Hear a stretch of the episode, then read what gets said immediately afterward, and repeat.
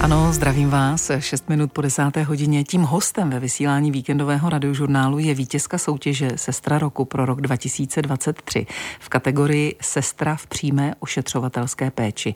Je to Karolina Vajcová z fakultní Tomajerovy nemocnice. Pěkně vás tu vítám. Dobrý den. Děkuji a přeji všem pěkné dopoledne. No vaši kolegové o vás říkají, eh, víte, co o vás říkají? Eh, nevím, jestli to chci vědět. Já vám to řeknu, že eh, vaše profese vás zcela pohltila a že ji vykonáváte tělem i duší. Tak by mě zajímalo, jak odpočíváte. V pokoji. Ve kterém?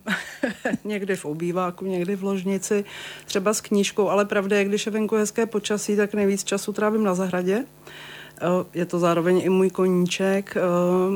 Potom třeba sedle motorky, um, se svojí rodinou, i když péče o roční vnučku je někdy náročnější, ale je to odpočinek. Máte psy, eh, Labradora a Huskyho, tak teď si užíváte, ne, v tom sněhu? Uh, hlavně oni si užívají, já si potom užívám doma v přeci někdy z nich ten sníh všechen spadne. Být sestrou v přímé ošetřovatelské péči. Co si pod tím mám představit? Představte si sestru, kterou, která tu přímou péči poskytuje pacientům. To znamená, že se o ně stará fyzicky, ošetřuje je. Je pravda, že já zastávám funkci vrchní sestry, ale k pacientům se dostanu především, když vedu e, studenty při praxích a potom i v rámci paliativního týmu e, který poskytuje konziliární službu těm pacientům. Když jste vítězkou té soutěže Sestra roku, tak co se vlastně v takové soutěži hodnotí? No, to bych taky ráda věděla. Eh, před tou soutěží nám míry nebrali, takže o tělesných proporcích to nebude. Ale eh, předpokládám, nebo i podle toho, co jsem si přečetla o svých kolezích, kteří byli nominovaní, tak je to ocenění za naší práci, kterou vykonáváme hodně dlouho. Máme ji rádi a e, možná ji dáváme někdy víc, než jenom práci. E, musíte jako vrchní sestra být, tak říkajíc, pes na svoje podřízené, když řídíte tu ošetřovatelskou péči, 160 nelékařských zdravotníků a pracovníků na vaší interní klinice? Po většinu času ne, protože to bych tam asi možná zůstala sama, ale samozřejmě jsou situace, kdy je potřeba uplatnit autoritu, když se věci nedělají tak, jak mají, nebo když dojde k nějakému problému, tak tam i z pozice nějaký autority občas vystoupím. Křičíte? Eh, mluvím hodně důrazně. Vysílání víkendového radiožurnálu si povídáme s Karolínou Vajcovou, zdravotní sestrou z interní kliniky fakultní Tomajerovy nemocnice. A to proto, že se stala vítězkou soutěže Sestra roku v eh, kategorii Sestra v přímé ošetřovatelské péči.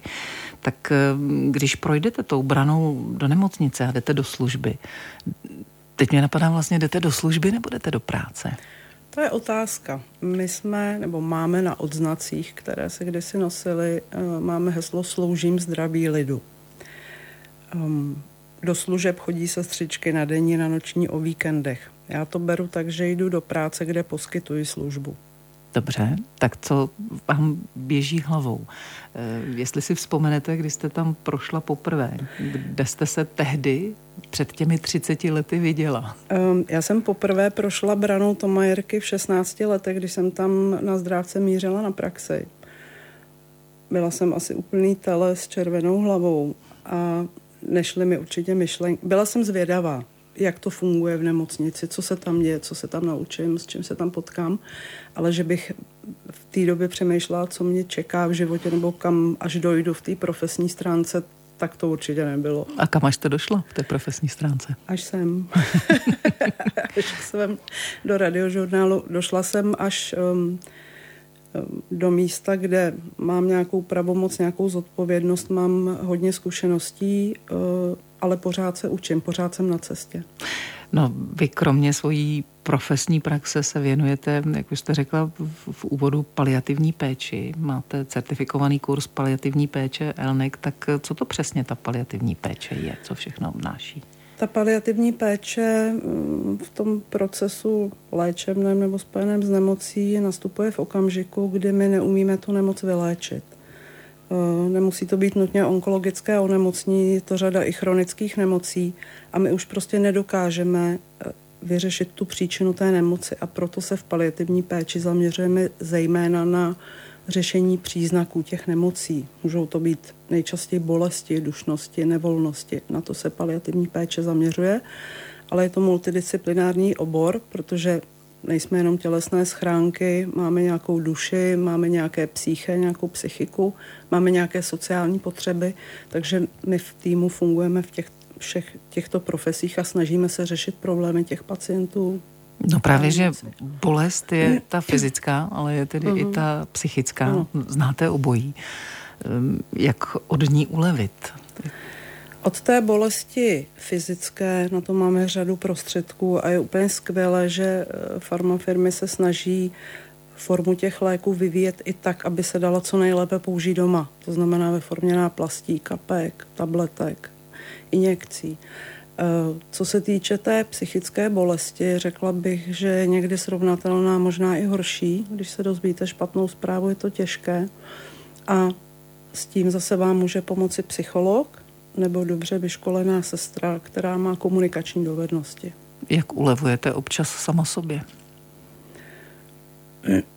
Hlasitým řevem do lesa a uh, naopak zase někde velkým tichem. Co je léčivější?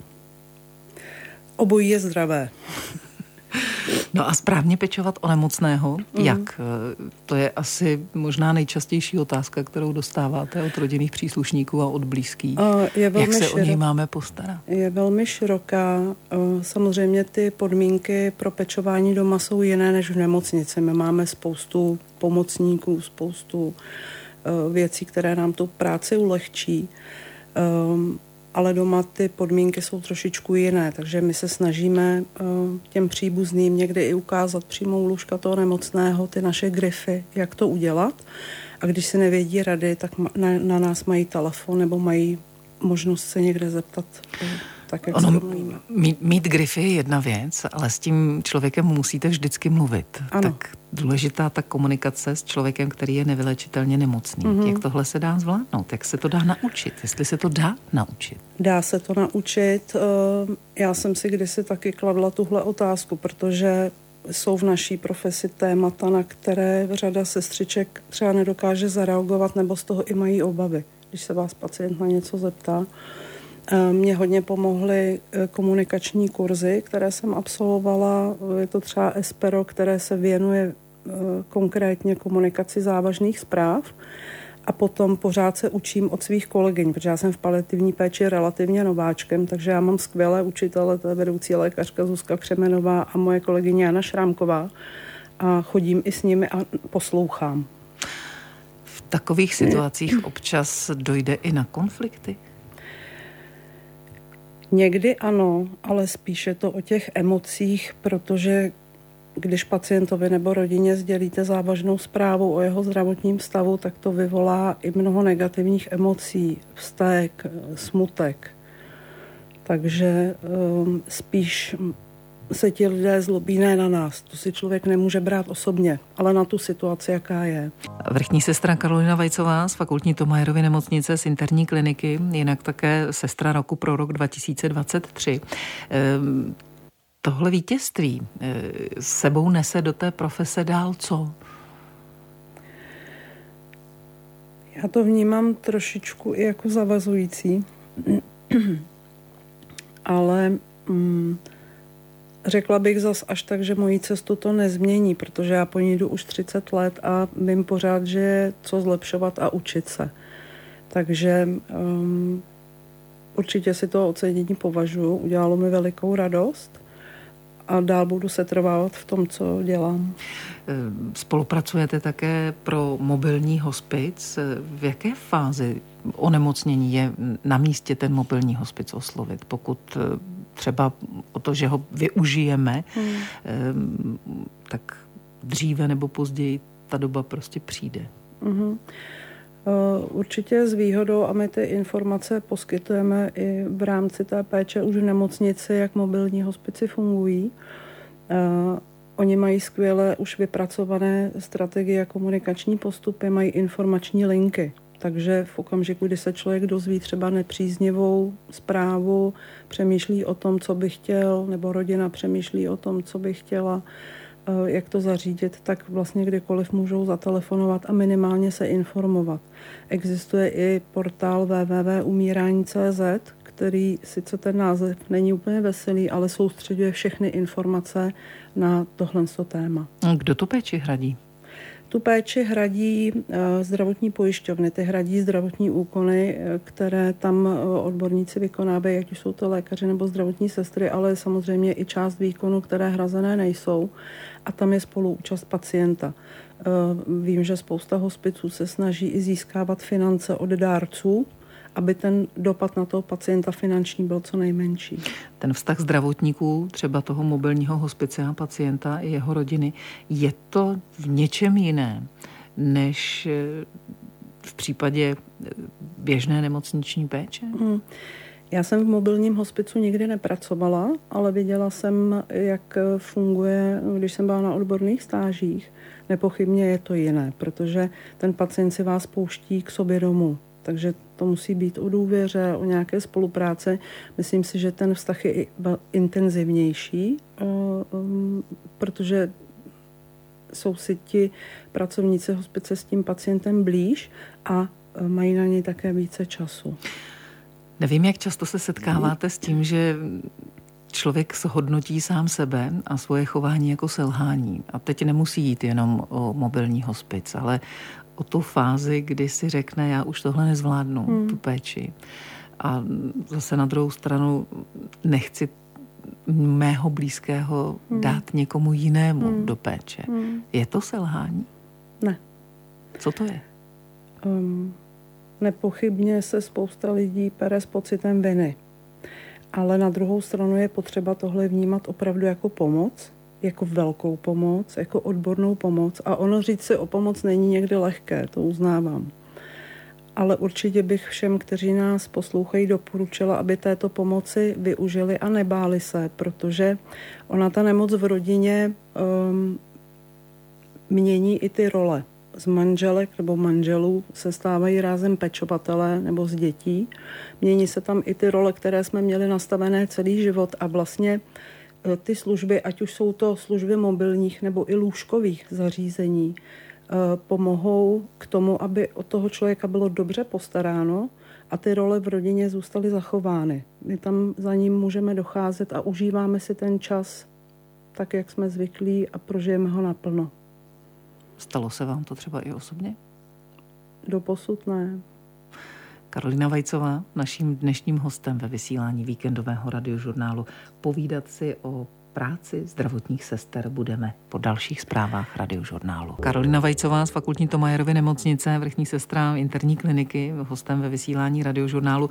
Když jsem zmínila tu práci se dřevem, kterou máte ráda, jak jste se k tomu dostala? Jako bylo hmm. potřeba doma něco opravit, nebo? A já tak jako koukám na ty dřevěné výrobky. Dřevo je dostupná surovina, dá se koupit eh, jako dobře, že jo. A tak jsem si říkala, a tohle bych jako zvládla udělat taky a, a ještě bych si to mohla udělat podle svého. Takže tak nějak jako postupně jsem s tím dřevem začala pracovat a neuvěřitelně mě to chytilo, protože já se soustředím na to, co dělám těma rukama, protože v práci většinou pracuji hlavou a nemám čas pak už nad něčím jiným přemýšlet a soustředím se plně na tu činnost. Takže to je to, při čem já si fakt odpočinu. Takže máte vybavenou dílnu? Máte pong? Um, pončíček. Pončíček. Pončíček. Um, udělala jsem si letní dílnu z naskládaných palet, takovou velikou, ale já se obávám, že kdybych měla hezkou vybavenou truhlářskou dílnu, že přestanu dělat vrchní sestru. po 30 letech byste přešla. No dá se to, dá se to dost, tak vy jste takový studijní typ, tak ano. dá se dostudovat všechno.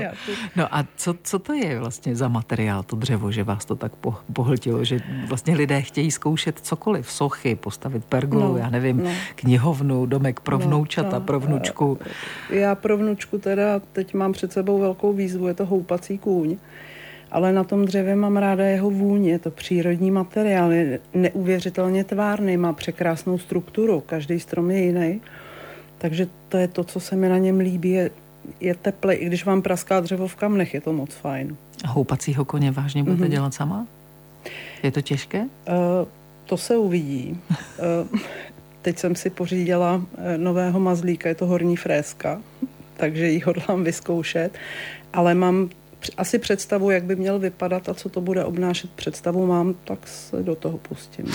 Co na tom dřevu pro tu práci je nejdůležitější? Jako vnímat strukturu nebo, nebo na prvním místě je tvrdost eh, a tím následně tedy možnosti, co hmm. z toho půjde vyrobit? Já, protože je pravda, že jsem začínám, eh, kupovala jsem si hobby vybavení. Takže na práci s tvrdým dřevem eh, to asi úplně nebude. Ono opravdu teď zjišťuju, že i na těch nástrojích hodně záleží, protože podle toho často i ta práce vypadá. Takže já si spíš vybírám teďka měkčí dřeva, jako jsou smrky nebo borovice, ale tak stejně jako v práci, tady jsem pořád na cestě. no a na cestě jste taky na motorkách. Jak dlouho jezdíte? Eh, relativně krátce. K motorkám mě přivedl můj partner. Já jsem si řidičák dělala až ve 42 letech. Asi i díky tomu patřím k těm opatrnějším řidičům. A je to, je to jiný pocit, než máte samozřejmě v autě. Eh, když se dám na motorku, jsem si vědoma toho, co hrozí, takže na ní se dám vždycky s respektem. Um, někdy mě docela um, nechci říct štve, ale když projíždíte tou českou krajinou, která je krásná, tak se musíte hlavně věnovat té motorce, takže úplně na kochačku to taky není. no a co jako zdravotník říkáte, když vidíte ty rychlé motorkáře? No, já v tu chvíli asi nejsem ani v roli zdravotníka, ale spíš jiného účastníka silničního provozu. Um, Určitě to chce zkušenost. Já obdivuju lidi, kteří eh, s motorkou umějí velice dobře zacházet, ale je pravda, že řada z nich by si tohle mohla zkoušet na závodním okruhu a ne v běžném provozu. Se zdravotní sestrou eh, Karolinou Vajcovou si povídáme ve víkendovém radiožurnálu. Eh, našla jsem, že máte i certifikovaný kurz Mentor klinické praxe. Vlastně více jak 20 let eh, se staráte o budoucí zdravotní sestřičky. Tak ono se to říká, že člověku projdou stovky lidí, stovky sestřiček. Co zdravotní bratři? Je zdravotní bratr taky sestřička? Zdravotní bratr, tak to pojmenovanou tu profesi nemáme. Eh, jsme buď praktické sestry nebo všeobecné sestry i, i sestry mužského pohlaví. Hodně často se uplatňují ale v kategorii zdravotnických záchranářů, kteří pracují v přednemocniční péči akutní, anebo potom v nemocnicích se mohou uplatnit na urgentních příjmech, na jednotkách intenzivní péče nebo na anesteziologicko-resuscitačních odděleních. A stovky opravdu prošlo vašima rukama? Uh, stovky Středoškolských studentů asi ne, protože učím na střední škole teprve třetí rok, ale já eh, samozřejmě přednáším i pro svoje kolegyně již hotové sestry, třeba ve specializovaném kurzu inter, interní péče, specializace a vlastně i v mnoha dalších, protože tím, že jsem i vrchní sestra, tak třeba přednáším i řízení lidí a management. Mm-hmm. No a co je vlastně učíte? té praxi? Co je, co je jako nejdůležitější poselství, které Vzhledem k tomu, že mám třetíáky, kteří vlastně na tu praxi jdou úplně poprvé do té nemocnice. Uh, oni samozřejmě mají teoretické zkušenosti, mají nějaké nácviky v učebnách, ale teď poprvé vlastně přijdou k tomu pacientovi do toho běžného provozu, takže my začínáme úplně od, mík, od píky, opravdu od toho mytí, ošetřování toho pacienta, stlaní lůžek, eh, výměny plenkových kalhotek, odběry krve, eh, a postupně eh, navyšujeme počet těch odborných úkonů, takže opravdu ten základ naší práce je učení. Já mám ráda větu z kampaně Nursing Now. 21. století nezvládneme bez sester. Eh, Nursing Now je celosvětová kampaň, která běží od roku 2018 a vlastně jejím účelem je zlepšování zdravotní populace a zvýšení toho společenského statusu ošetřovatelství. Tak 21. Mhm. století nezvládneme bez sester, ale ne. máme jich málo pořád. Nezvládneme a jestli to takhle půjde dál, tak 22. také ne. Ale Eh, určitě s tím souhlasím, protože my jsme tomu pacientovi nejblíž. My jsme ti, kdo se o něj stará, proto to bez nás opravdu nejde. Tím nechci říct, v našem systému se neobejdeme jeden bez druhého. Lékař bez sestry a sestra bez lékaře. Sestry se ne, neobejdou bez pomocných profesí, to jsou naše ošetřovatelky a sanitáři. Je to týmová práce. No a proč je pořád málo zdravotních sester? Není zájem stát se zdravotní sestrou? Uh, to bych teď ani netvrdila. Po té covidové pandemii se počty studentů docela navýšily a z toho mám velikou radost. Nepochybně to souvisí i s nějakým demografickým vývojem, kdy ty vlny porodnosti klesaly, stoupaly. E, otázkou je, když máme dost studentů, proč jich tak málo přechází do praxe. E, co je ten důvod, že třeba vystudují školu, ale to povolání potom už nevykonávají? To je otázkou. Znáte na ní odpověď? Částečně by to mohly být finance, protože hm, léta se hovoří o tom, že náš obor je podfinancovaný, ačkoliv v uplynulých letech se snažili ty platy nějakým způsobem navyšovat, tak přece jenom práce hodně odpovědná a myslím si, že ta odpovědnost by měla být dobře finančně ohodnocená. A pak je otázka, eh, jestli jsou všichni stavění na to, aby chodili do toho směného provozu, aby sloužili noční, aby sloužili o svácích, o víkendech, a pak samozřejmě ta práce je náročná nejenom, nejenom fyzicky, ale i psychicky. Takže je to i otázka nějaké psychické odbor, odbornosti, srovnávat se s tím, co ve skutečnosti v té praxi vidíte. Četla jsem, že třeba bolesti zad patří k nejčastějším zdravotním problémům u vás jako zdravotních sester, což se logicky mm, promítne potom do jak té psychiky tak do toho fyzického stavu. Hmm. Eh, jak vám zlepšit zdravotní podmínky při práci? Uh, ano, ty bolesti zad mohou jednak pramenit z toho fyzického opotřebení, prostě z náročnosti té práce. Tam si myslím, že jsme na dobré cestě, protože jak když jsem začínala, tak jsme měli kovové staré postele eh, na kolečkách, ke kterým se člověk musel ohýbat. Teď už se snažíme mít oddělená, oddělení vybavená elektricky polohovatelnými lůžky, takže ta záda můžeme šetřit, ale pořád je řada činností, kdy se ohýbáme, nosíme těžké věci. A nepochybně za bolesti zad může i stres, protože mm, ten stres eh, prostě působí na celé naše tělo.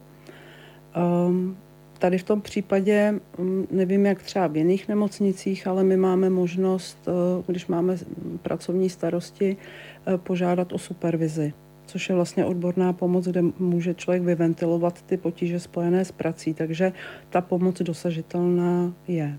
A nebo ve vašem případě to potom můžete vykřičet do toho lesa. Ano, nebo slouc pár prken. S Karolínou Vajcovou si povídáme ve vysílání víkendového radiožurnálu o práci zdravotních sester. Eh, ona je vítězkou soutěže Sestra roku pro rok 2023 v té kategorii Sestra přímé ošetřovatelské péče. Vy jste kdysi se svými kolegyněmi vymyslela ošetřovatelské kurzy. Tam jste chtěla lidem pomoct eh, právě eh, když potřebují doma pomáhat eh, a začít se vlastně z ničeho nic starat o své blízké. Eh, jestli to tedy chápu správně. Tak co jste je učila?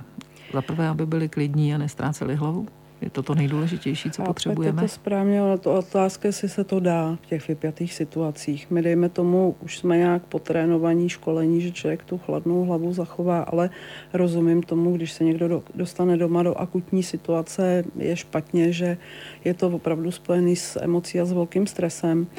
Ty naše kurzy tehdy, protože mě přišlo, že spousta našich příbuzných by se starat chtěla, ale jsou tak jako ztracení, jako co udělat, jak přebalit, jak umejt, jak otočit. Takže přesně takhle eh, byl to tehdy půldenní kurz, měl čtyři části. Já jsem krátce hovořila o některých stavech, jako jsou třeba mozkové příhody, kdy ten pacient může zůstat upoutaný na lůžko. A měla jsem na starosti skutečně tu ošetřovatelskou péči. Měli jsme tam postel, měli jsme tam pomůcky. Eh, ukazovala jsem eh, těm účastníkům, jak lidi otáčet, jak vyměnit změnit prostě radlo, prostě opravdu tu fyzickou práci, to ošetřování. Kolegyně potom hovořily o polohování, o prevenci dekubitu, sociální pracovnice se zmínila o příspěvcích, které je potřeba a potom byla i v programu výživa. Existují ale stále ještě kurzy první pomoci. Mm. Tak eh, měli bychom čas od času si u vás, u odborníků, znovu připomenout, jak tu první pomoc dá? Nepochybně je to výhodou, protože člověk nikdy neví, do jaké situace se dostane. Já si třeba myslím, že my tady v Praze máme velké štěstí, protože tady ta pomoc je velice dobře dostupná. Ale když potom právě třeba někam jdete autem, účastníte se dopravní nehody nebo doma se něco přihodí eh, mimo velké město, tak je určitě s výhodou aspoň mít eh, potuchu. Já vím, že spousta lidí se toho bojí, aby něco nepokazila, ale nejhorší asi neudělat nic. V čem nejčastěji chybujeme? Já nevím, mm, myslím si, že v tom, že mm, tu pomoc jako nezavoláme nebo ne, nezačneme poskytovat, že se bojíme, abychom třeba tomu člověku ještě víc neublížili.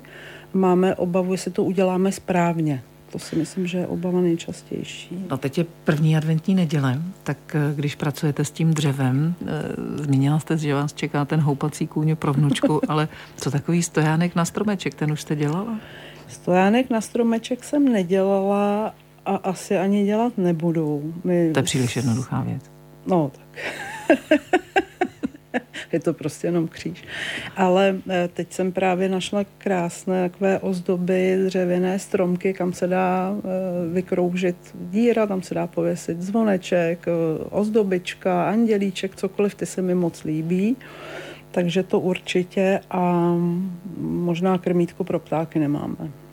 Tak děkuji moc, že jste přijala pozvání a povídali jsme si vysílání víkendového radiožurnálu. Karolina Vajcová z fakultní Tomajerovy nemocnice. Naschledanou a hezký advent. Moc děkuji za pozvání a všem přeji krásné a klidné Vánoce.